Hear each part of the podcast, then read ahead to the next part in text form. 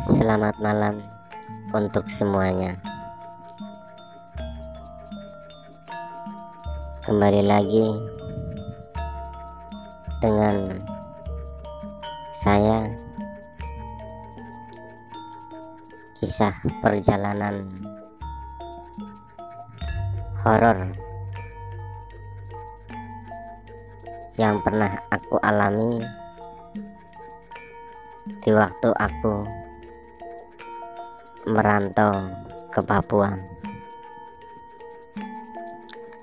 1995 waktu itu aku diajak sama tetanggaku. Aku disuruh ikut transmigrasi.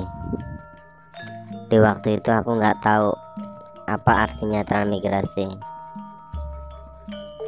Tapi aku hanya bicara Bismillah niat ya Allah. Saya ingin merubah nasib. Aku hidup di Jawa juga aku nggak punya siapa-siapa. Lebih baik apa yang dikasih saran sama tetanggaku lebih baik aku ikuti. Akhirnya aku ikut mendaftar transmigrasi. Aku jalan naik kapal dari Brebes ke Jakarta. Tanjung Priok akhirnya dibawa ke Surabaya di penampungan Surabaya menunggu kapal yang mau berangkat ke Papua. Sampainya di Papua saya masih terdiam masih merasa takut bagaimana pembicaraan di Papua tutur kata di Papua bagaimana sopan santunnya gimana ramah tamahnya gimana. Karena banyak orang bilang katanya orang Papua itu seram kejam. Itu sebelum saya tahu. Nah tibanya sampai saya di pelabuhan Sorong Papua Barat. Saya masih naik mobil dari pelabuhan Sorong ke Klamono sampai di pelabuhan Klamono saya masih nunggu perahu yang akan jalan ke dusun Klamogun SP5 banyak orang Jawa yang satu rombongan dengan saya. Dari Jawa Timur, Jawa Tengah, Jawa Barat. Banyak. Dari Banyuwangi dari Solo. Pokoknya campur. Setelah itu datang perahu itu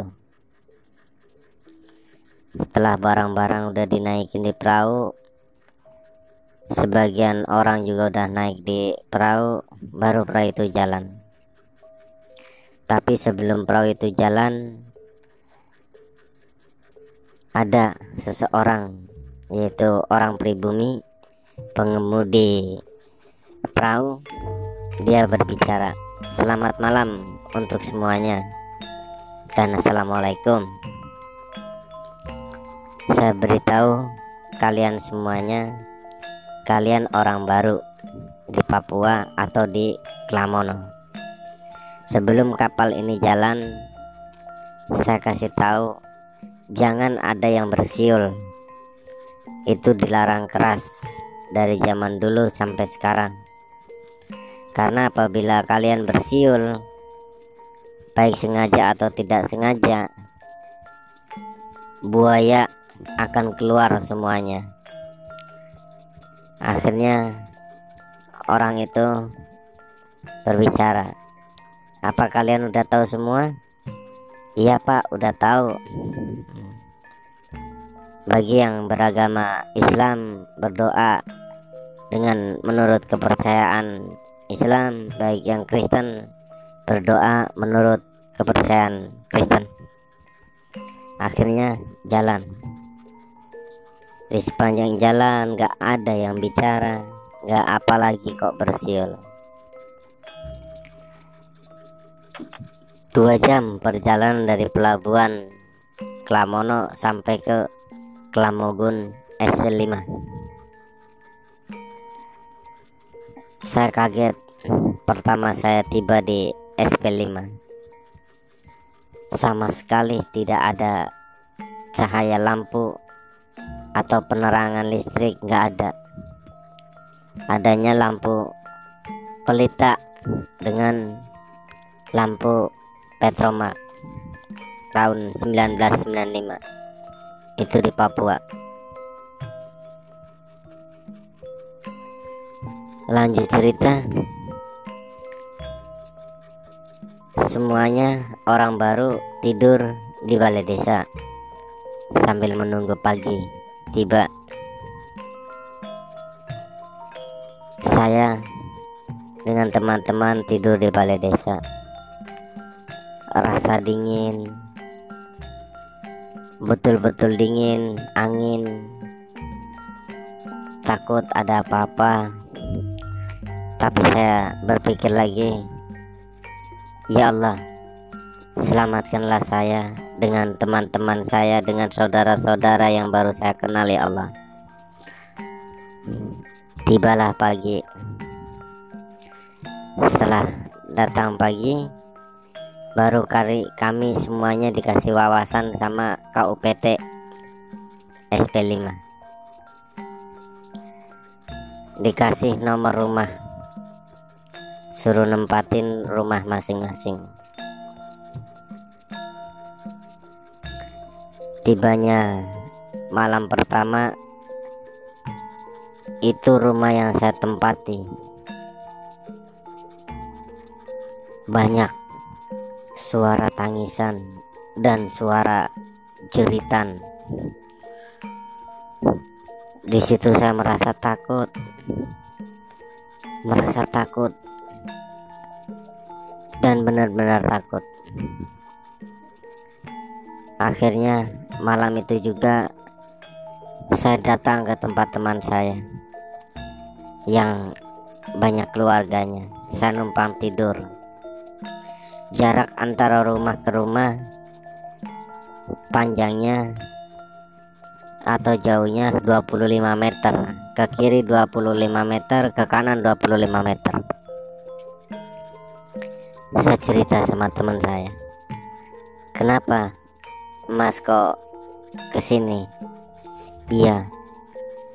Tadi di rumah saya saya dengar ada suara tangisan. Saya center nggak ada orang. Saya duduk masih ada suara orang ketawa. Semakin jauh semakin banyak suara. Semakin lama semakin ada orang menangis. Dari pelan nangis suara tangisan pelan sampai kenceng. Akhirnya saya keluar baru suara orang tertawa. Setelah saya mau center center saya nggak bisa nyala. Semakin suara itu menghilang baru center saya saya nyalain baru bisa menyala. Akhirnya saya putuskan saya mau numpang di sini akhirnya mereka pun cerita iya tadi selesai bada Isa anak saya juga cerita. Katanya di tempat WC saya di belakang ada percikan darah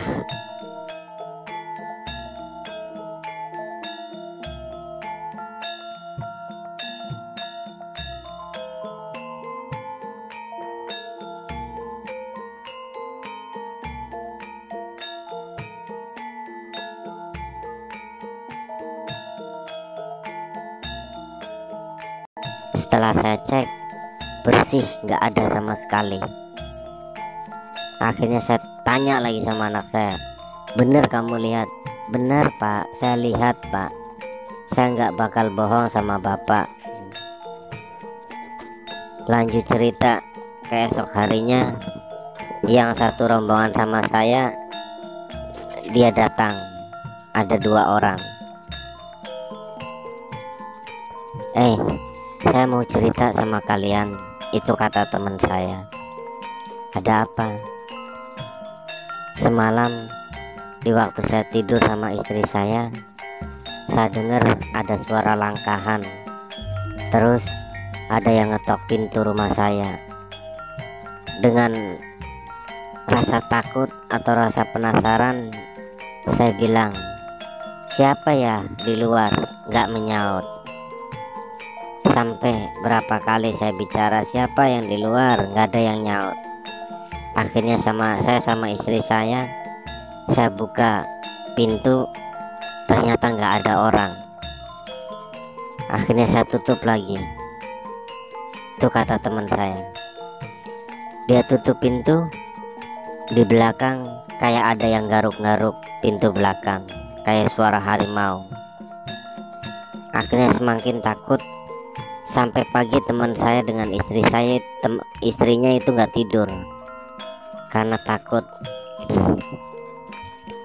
nah teman saya yang kedua juga dia cerita iya di rumah saya juga begitu semalam. Di atas asbes kayak ada anak kecil pada lari-larian, pada ketawa. Saya keluar, saya center, nggak ada. Sampai istri saya menangis minta pulang lagi ke Jawa. Nah,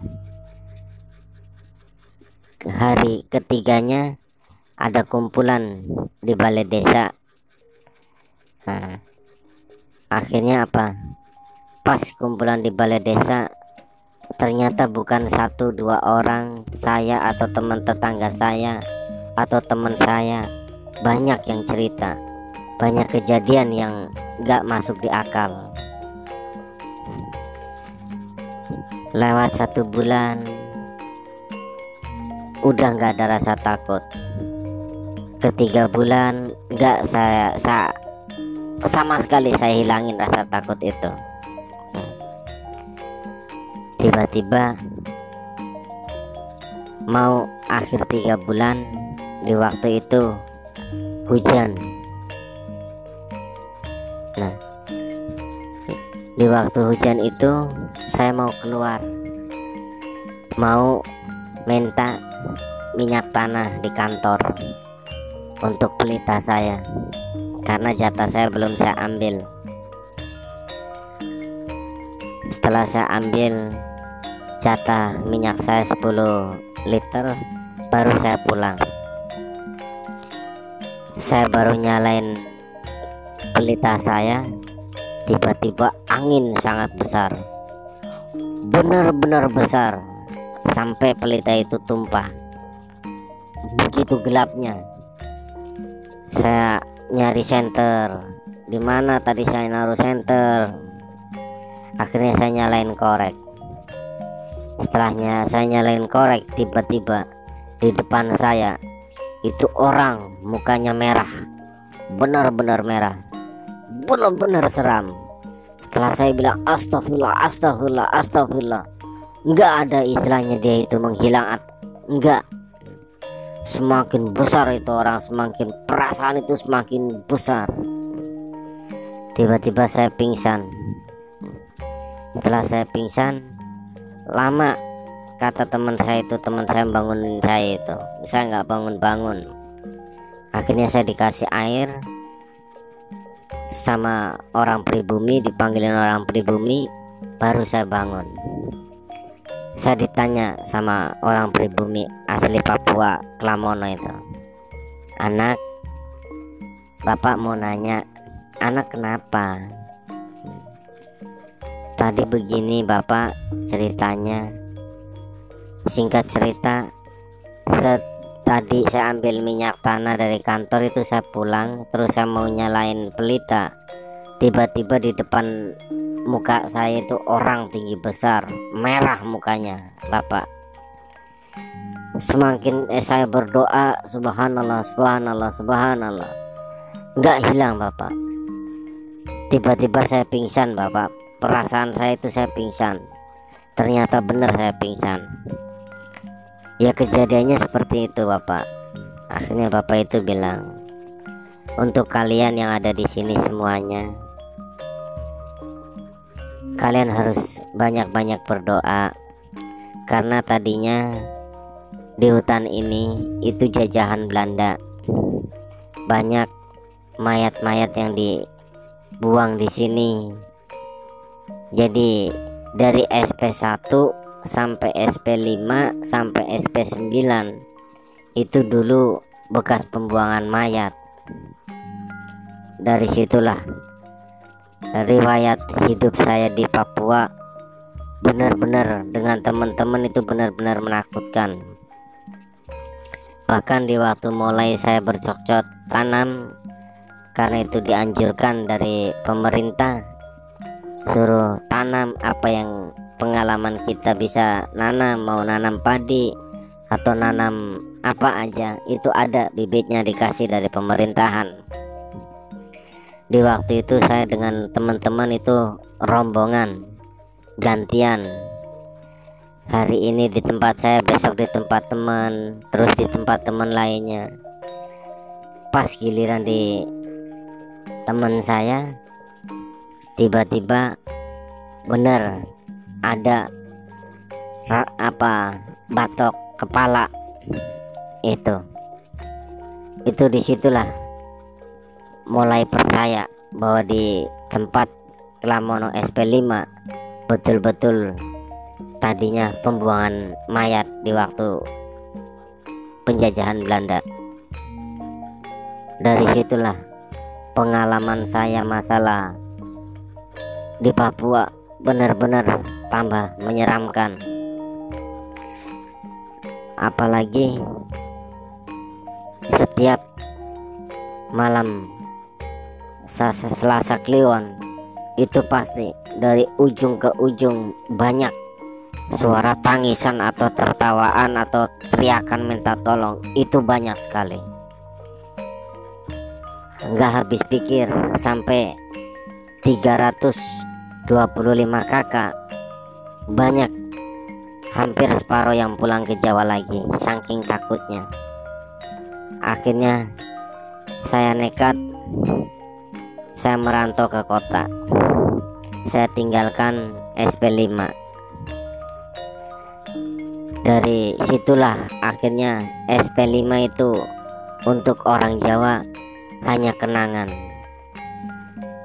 Calon desa atau calon dusun yang tidak jadi sampai sekarang yaitu SP5 Kecamatan Klamomeno Kabupaten Sorong Papua Barat.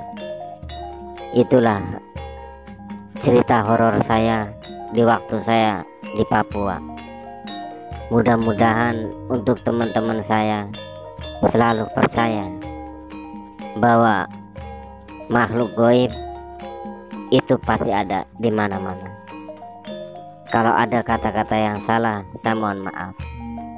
Assalamualaikum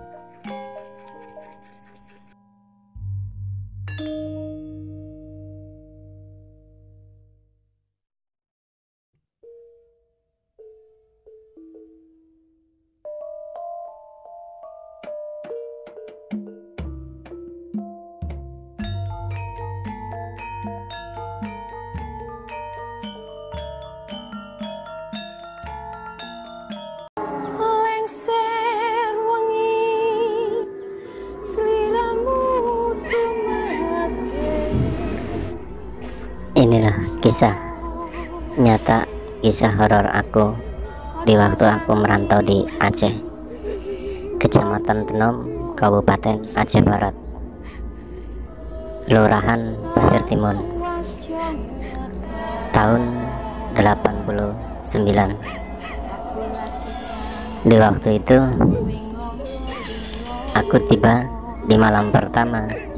Aku tidur di barat di hutan teman-temanku udah tidur nyenyak. Saya lihat karena mereka kecapean. Tapi malam itu saya sama sekali nggak bisa tidur. Tiba-tiba saya dengar suara harimau. Saya cuma berdoa ya Allah kalau memang hari ini saya harus meninggal saya mohon ya Allah jangan sampai harimau itu menerkam saya. Tapi saya pengen meninggal. Layaknya orang meninggal bukan karena diterkam harimau. Tiba-tiba hari suara harimau itu semakin dekat. Mungkin kalau dipikir secara sehat semua orang gak akan percaya. Tiba-tiba itu berubah jadi manusia. Harimau itu berubah jadi manusia.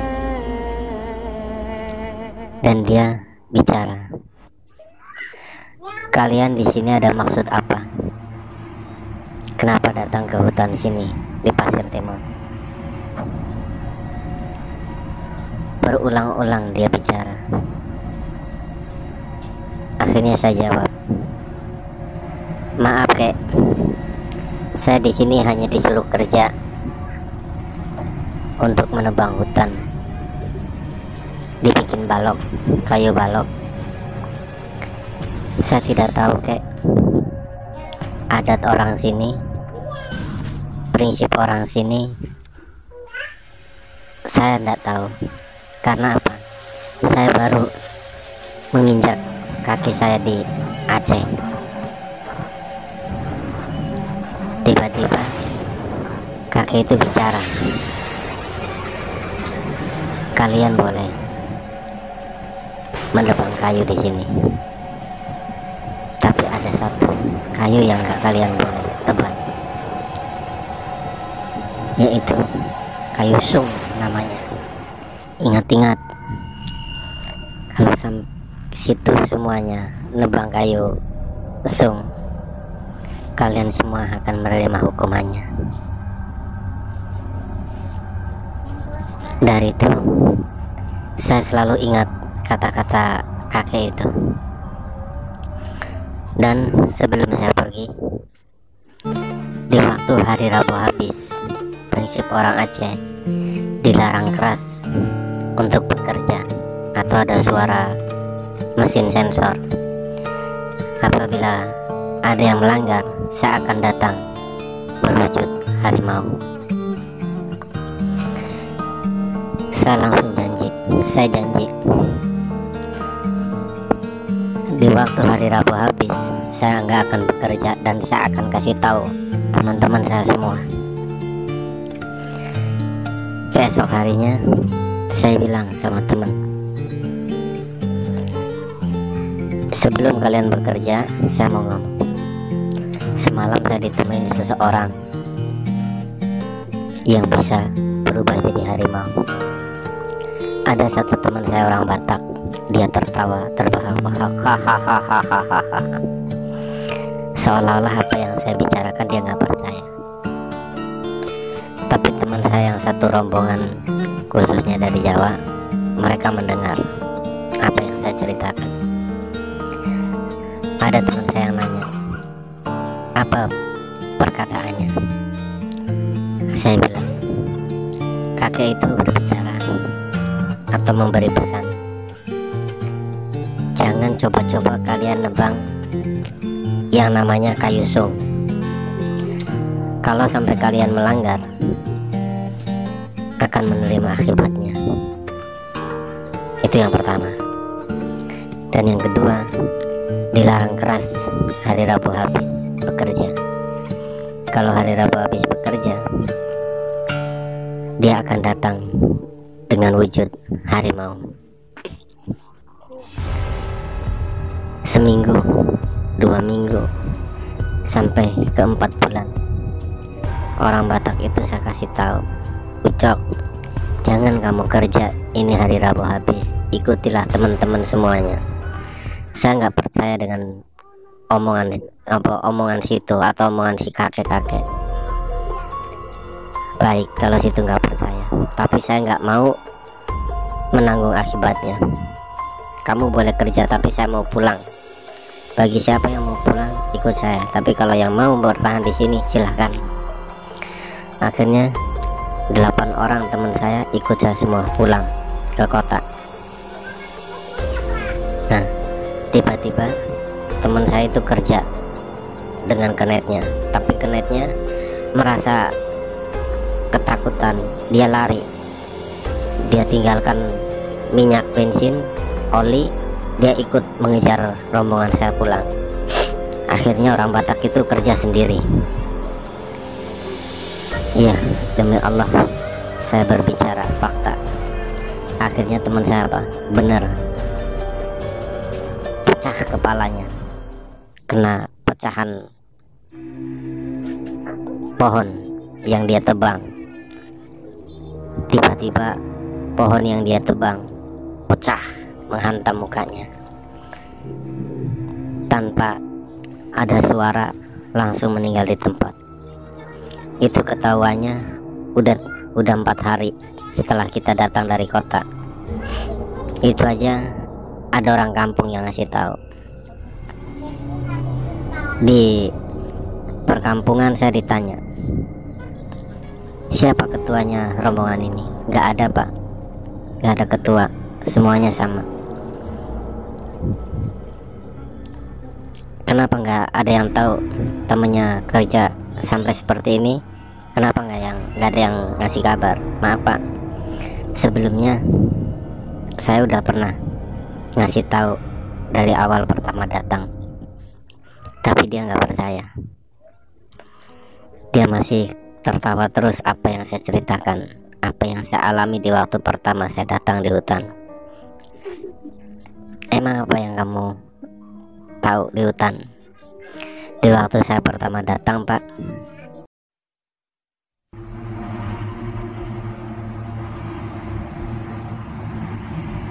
Percaya. Itu hak bapak.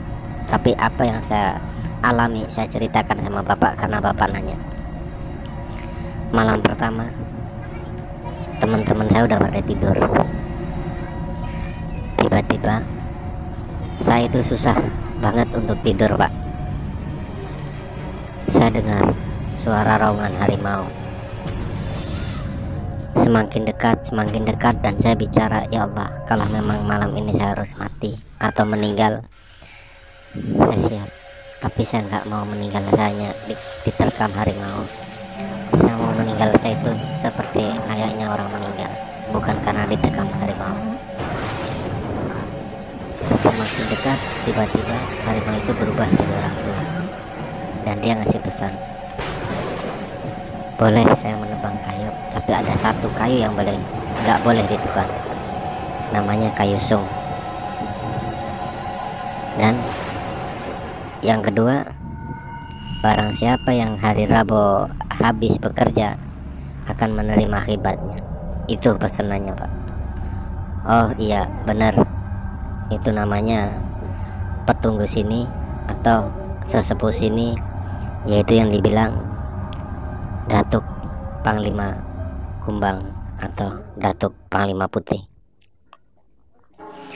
itu teman saya kejadiannya seperti itu pak saya kasih tahu malah dia mertetawain saya dia nggak nggak percaya dengan omongan saya atau omongan kakek itu di hari selanjutnya setelah mayat itu dibawa sama orang kampung Hari-hari itu mulai seram. Suara jeritan menangis minta tolong. Suara bunyi sensor hari setiap malam itu sering. Akhirnya banyak teman-teman saya yang gak betah bekerja di situ. Akhirnya ada orang kampung ngasih tahu lebih baik kalian pindah dari tempat ini akhirnya saya ikut pindah itu pindah di daerah PT yang dibilang Suak Baung Karista Alam waktu itu mau penebangan peluasan tanah untuk nanam kelapa sawit. Singkat cerita malam pertama kami semuanya tidur. Ada dua orang yang gak tidur. Teman saya. Susah untuk tidur dua-duanya. Sampai teman saya dibangunin. Bangun dong bisa tidur. Ada teman saya dilihatin orang berjalan tapi tanpa kepala. Teman saya teriak teriak sampai nangis. Teman saya yang satunya sampai bilang ada apa? Kamu lihat apa kenapa kamu menangis kenapa kamu ketakutan itu ada orang jalan. Dia minta tolong dicariin kepalanya. Karena kepalanya hilang. Tiba-tiba teman saya pingsan. Jarak selang berapa jam? Datang ibu-ibu dengan bapak-bapak. Katanya dia udah cukup lama tinggal di situ sementara kami kaget di waktu siang. Sama sekali nggak ada perumahan. Dan nggak ada orang. Karena ini hutan belantara. Masih baru mau ditebang buat kelapa sawit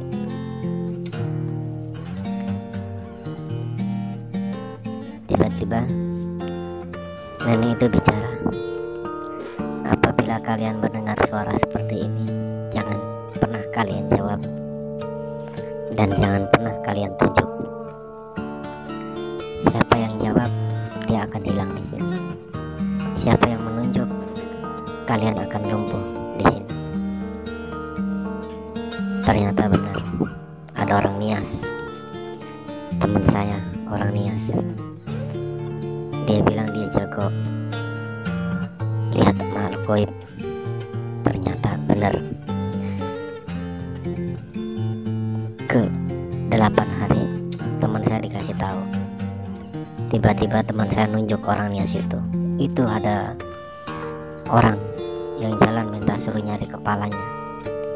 Dengan spontan malam itu juga teman saya kakinya sama tangannya nggak bisa jalan nggak bisa digerakkan.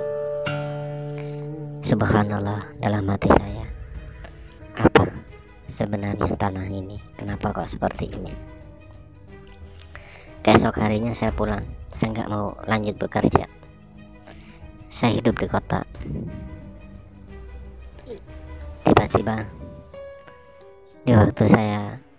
lagi minum di warung kopi. Saya lihat sosok teman saya orang Batak itu yang meninggal 21 hari yang lalu. Kenapa? Kok saya lihat orang Batak itu si Ucok ada di kota tapi berlumuran darah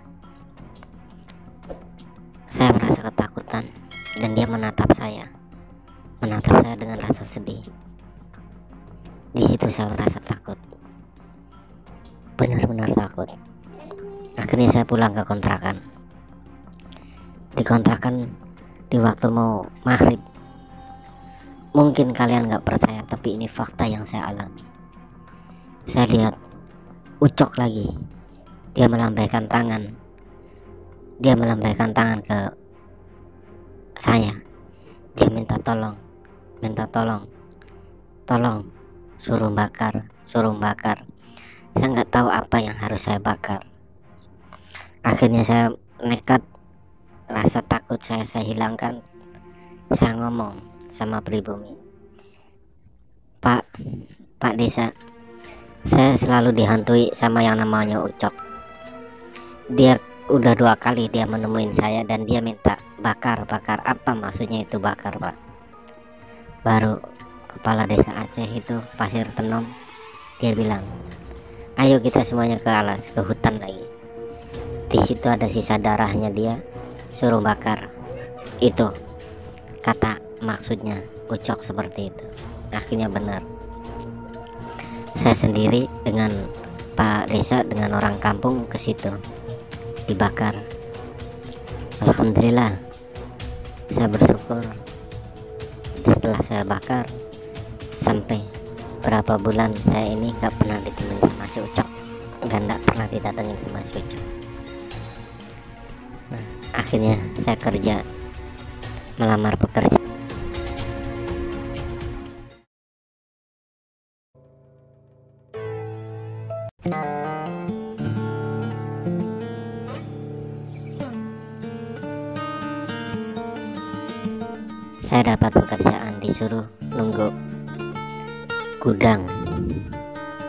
waktu itu disuruh nunggu gudang besi. Segala peralatan besi apa aja ada di situ. Saya disuruh jaga. Setelah saya disuruh jaga malam pertama saya jaga. Malam kedua saya jaga. Sampai ke 11 hari saya masih ingat orang datang anak muda di tempat pos untuk saya jaga datang. Dia membawa air untuk saya minum. Ini siapa tahu mas haus ini buat minum. Hmm, akhirnya saya jawab terima kasih jalan saya nanya, abang asal mana? Saya orang Jawa, saya orang Padang. Oh, tapi dia nggak nanya saya asal mana dia nggak nanya. Akhirnya saya tanya, siapa nama abang? Nama saya panggilannya John. Oh iya makasih bang John. Dia langsung bilang oke okay, saya jalan dulu. Akhirnya dia jalan setelah saya mau buka air itu pas saya nengok lagi ke dia tiba-tiba dia nggak ada. Itu merinding semua badan saya. Saya nggak jadi minum. Akhirnya datang teman saya yang malam itu jaga bareng-bareng sama saya. Saya nanya maaf bang tadi ada yang ngasih air minum saya? Orang mana? katanya. Dia bilang orang Padang namanya siapa? Namanya katanya panggilannya John. Innalillah. Bang tiga tahun yang lalu dia meninggal di sini. Maksudnya di mana? Di dalam gudang. Kok bisa bang? Itu siapa yang ngasih tahu? Ada orang sini. Katanya dia meninggal karena dibunuh sama temennya di situ saya rasa rasa takut menjadi-jadi. Setelah saya keliling malam itu keliling putar-putar-putar di gudang itu sama teman saya tiba-tiba saya benar dengar suara tangisan. Persis sekali itu suara si abang John itu. Tolong tolong saya tidak bersalah. Tolong saya nggak bersalah. Kenapa saya kalian bunuh? Saya kerja apa adanya? Kenapa kalian bunuh saya? Dari situ saya langsung berhenti.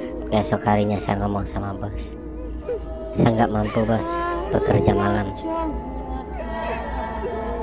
Dengan rasa berat hati bos saya juga sebenarnya nggak boleh saya berhenti.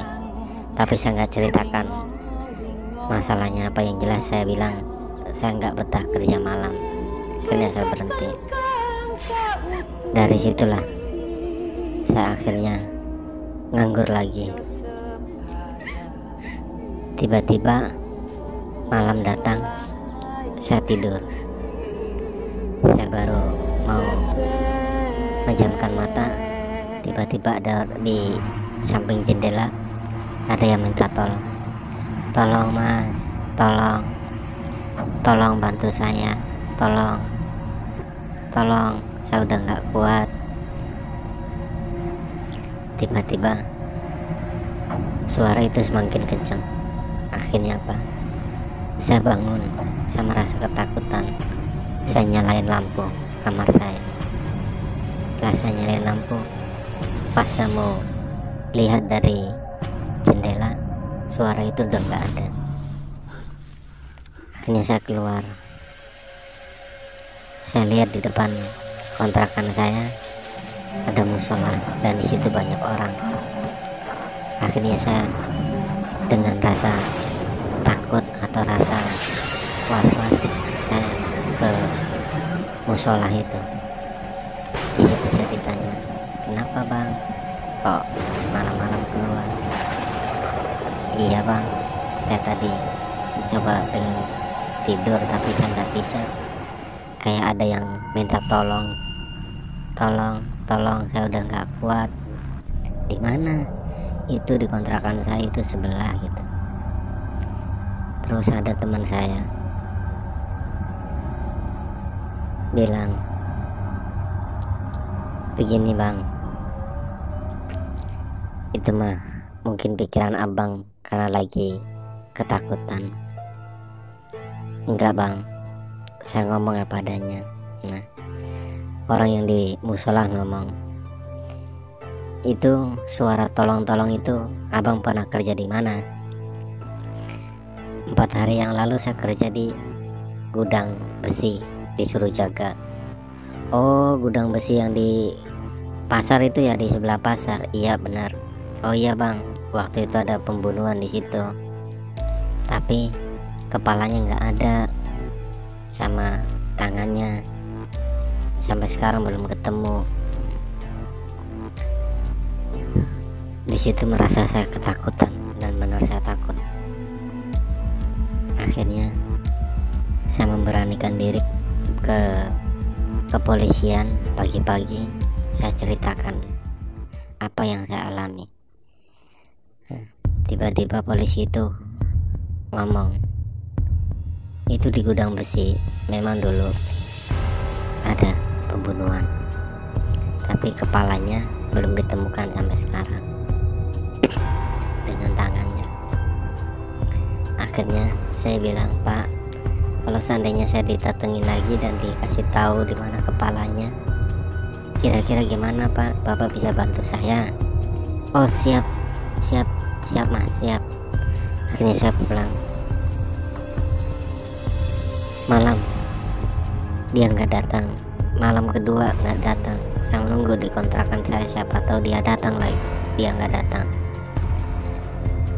Tiba-tiba pas di waktu saya pergi mau pergi ke musola mau sholat dia nongol.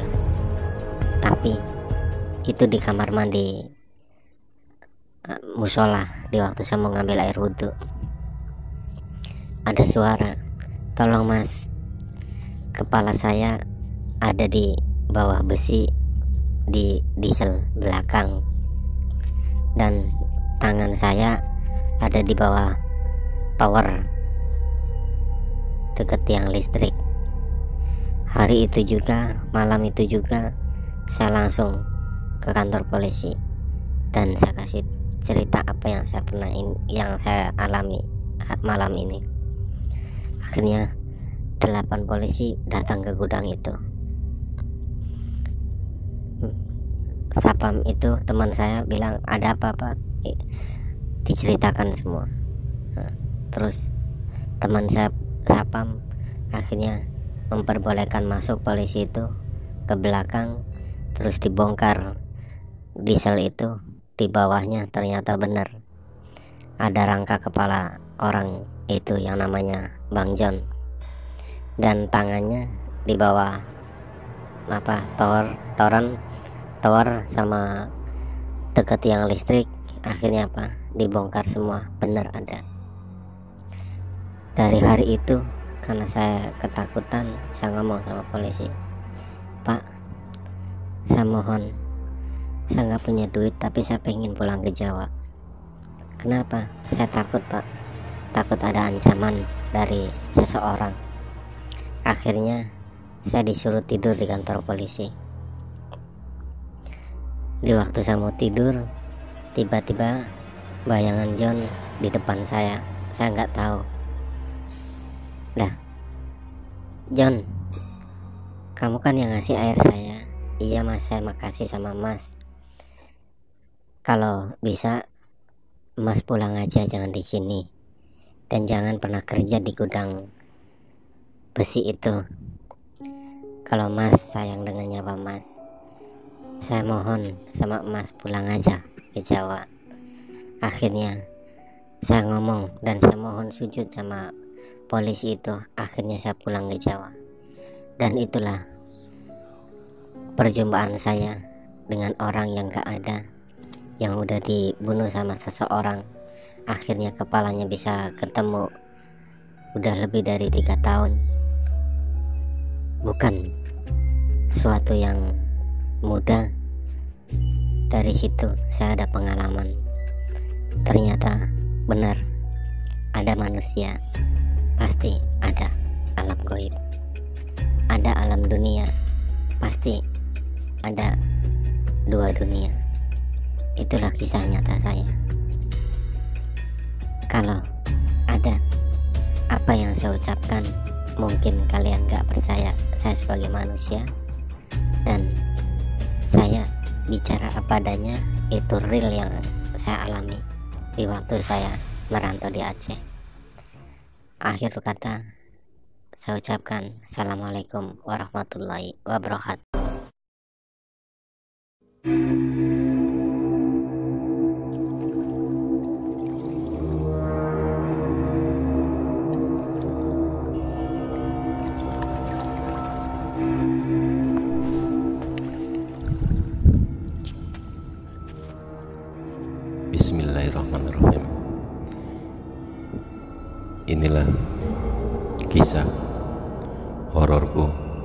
waktu aku merantau di Bali.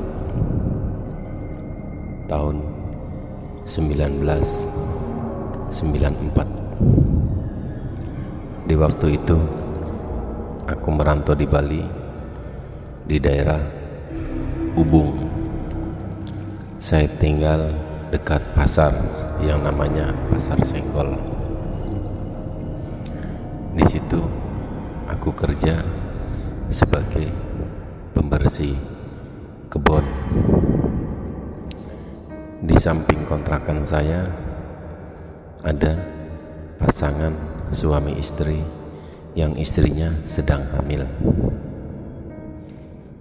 Nah, di waktu istrinya hamil, suaminya itu sering berbincang-bincang dengan saya. Dia bicara, "Bang, kalau daerah sini kalau punya istri lagi hamil itu harus dijaga kalau malam. Karena daerah sini itu banyak yang namanya suwangi. Dari situ saya nanya suwangi itu apa bang? Suwangi itu sebenarnya manusia. Cuman dia kalau jam 8 malam dia terbang. Itu nyari jantung sasaran jantung manusia yang lagi hamil khususnya perempuan. Lanjut cerita berarti abang setiap malam harus jaga ya? Iya saya harus jaga. Kalau abang gak keberatan saya jadi penasaran. Coba-coba bang nanti malam atau kapan saya temani abang di depan. Coba bang. Saya ingin tahu yang namanya suwangi itu apa. Dan ciri-cirinya bagaimana. Tiba-tiba abang itu ngomong ciri-ciri suwangi kalau malam rambutnya berdiri berdiri kenceng. Dan dari mulutnya keluar taring satu di tengah-tengah di bawah taringnya dua kanan kiri. Itu ciri khas wangi. Tapi kalau kita tahu di kita bicara kotor bilang apa aja atas nama kotor marahin dia dia malu karena ketahuan. Kalau kita diem dia semakin jadi. Itu yang dibilang namanya suwangi. Karena riwayat orang sini orang pribumi sini cerita kalau orang punya ilmu suwangi itu umurnya akan bertambah kalau makan jantung manusia. Dari situ saya semakin benar-benar penasaran. Pas habis empat bulanan istrinya habis selamatkan benar-benar terjadi. Itu suara suangi ciri khas kata apa orang tua sana yang dibilang namanya pemangku. Itu dia bilang kalau malam-malam ada suara kayak burung gagak kak kak di atas rumah itu yang namanya suangi lagi ngintai seseorang. Pas tepatnya jam satu malam lewat 15 menit bener ada suara burung. Dari situ enam orang udah siap-siap.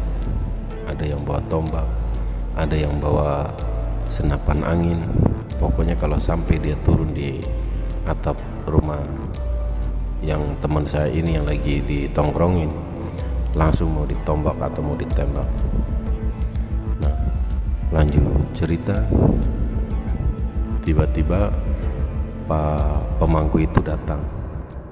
Diamin dulu kita harus ngumpet. Saya juga ingin tahu sebenarnya orang mana yang punya suangi kalau orang yang asli punya ilmu suangi kalau orang Jawa yang dimakan orang Jawa. Kalau yang punya ilmu itu orang Bali yang dimakan orang Bali.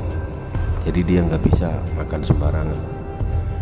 Kalau seperti ini kalau dia turun di sini berarti itu orang Jawa yang punya eh nggak taunya di kampung sebelah itu orang Bali. Keesok harinya benar si perempuan itu meninggal dengan bayinya. Terus dikasih tahu sama orang Bali itu istrinya harus dikasih jarum jari-jarinya. Karena kalau nggak dikasih jarum dia akan berubah. Malam pertama dia akan berubah menjadi kuntilanak. Ternyata yang orang Bali itu gak percaya gak boleh. Langsung mau dikubur aja. Ternyata benar. Malam ketiga malam keempat pas satu minggu benar. Suara kuntilanak itu benar-benar nyata kelihatan itu di rumah almarhum itu. Rumahnya dia sendiri datang itu kuntilanak itu. Akhirnya di daerah pasar senggol itu gempar. Itu di kampung sebelah kampung Bali ada yang jadi kuntilanak. Orang hamil. Tapi yang keanehannya setengah bulan berikutnya itu si jabang bayi terdengar nangis di liang kubur. Suara suara tangisan bayi. Akhirnya minta izin sama kepolisian. Mau dibongkar diizinin sama polisi.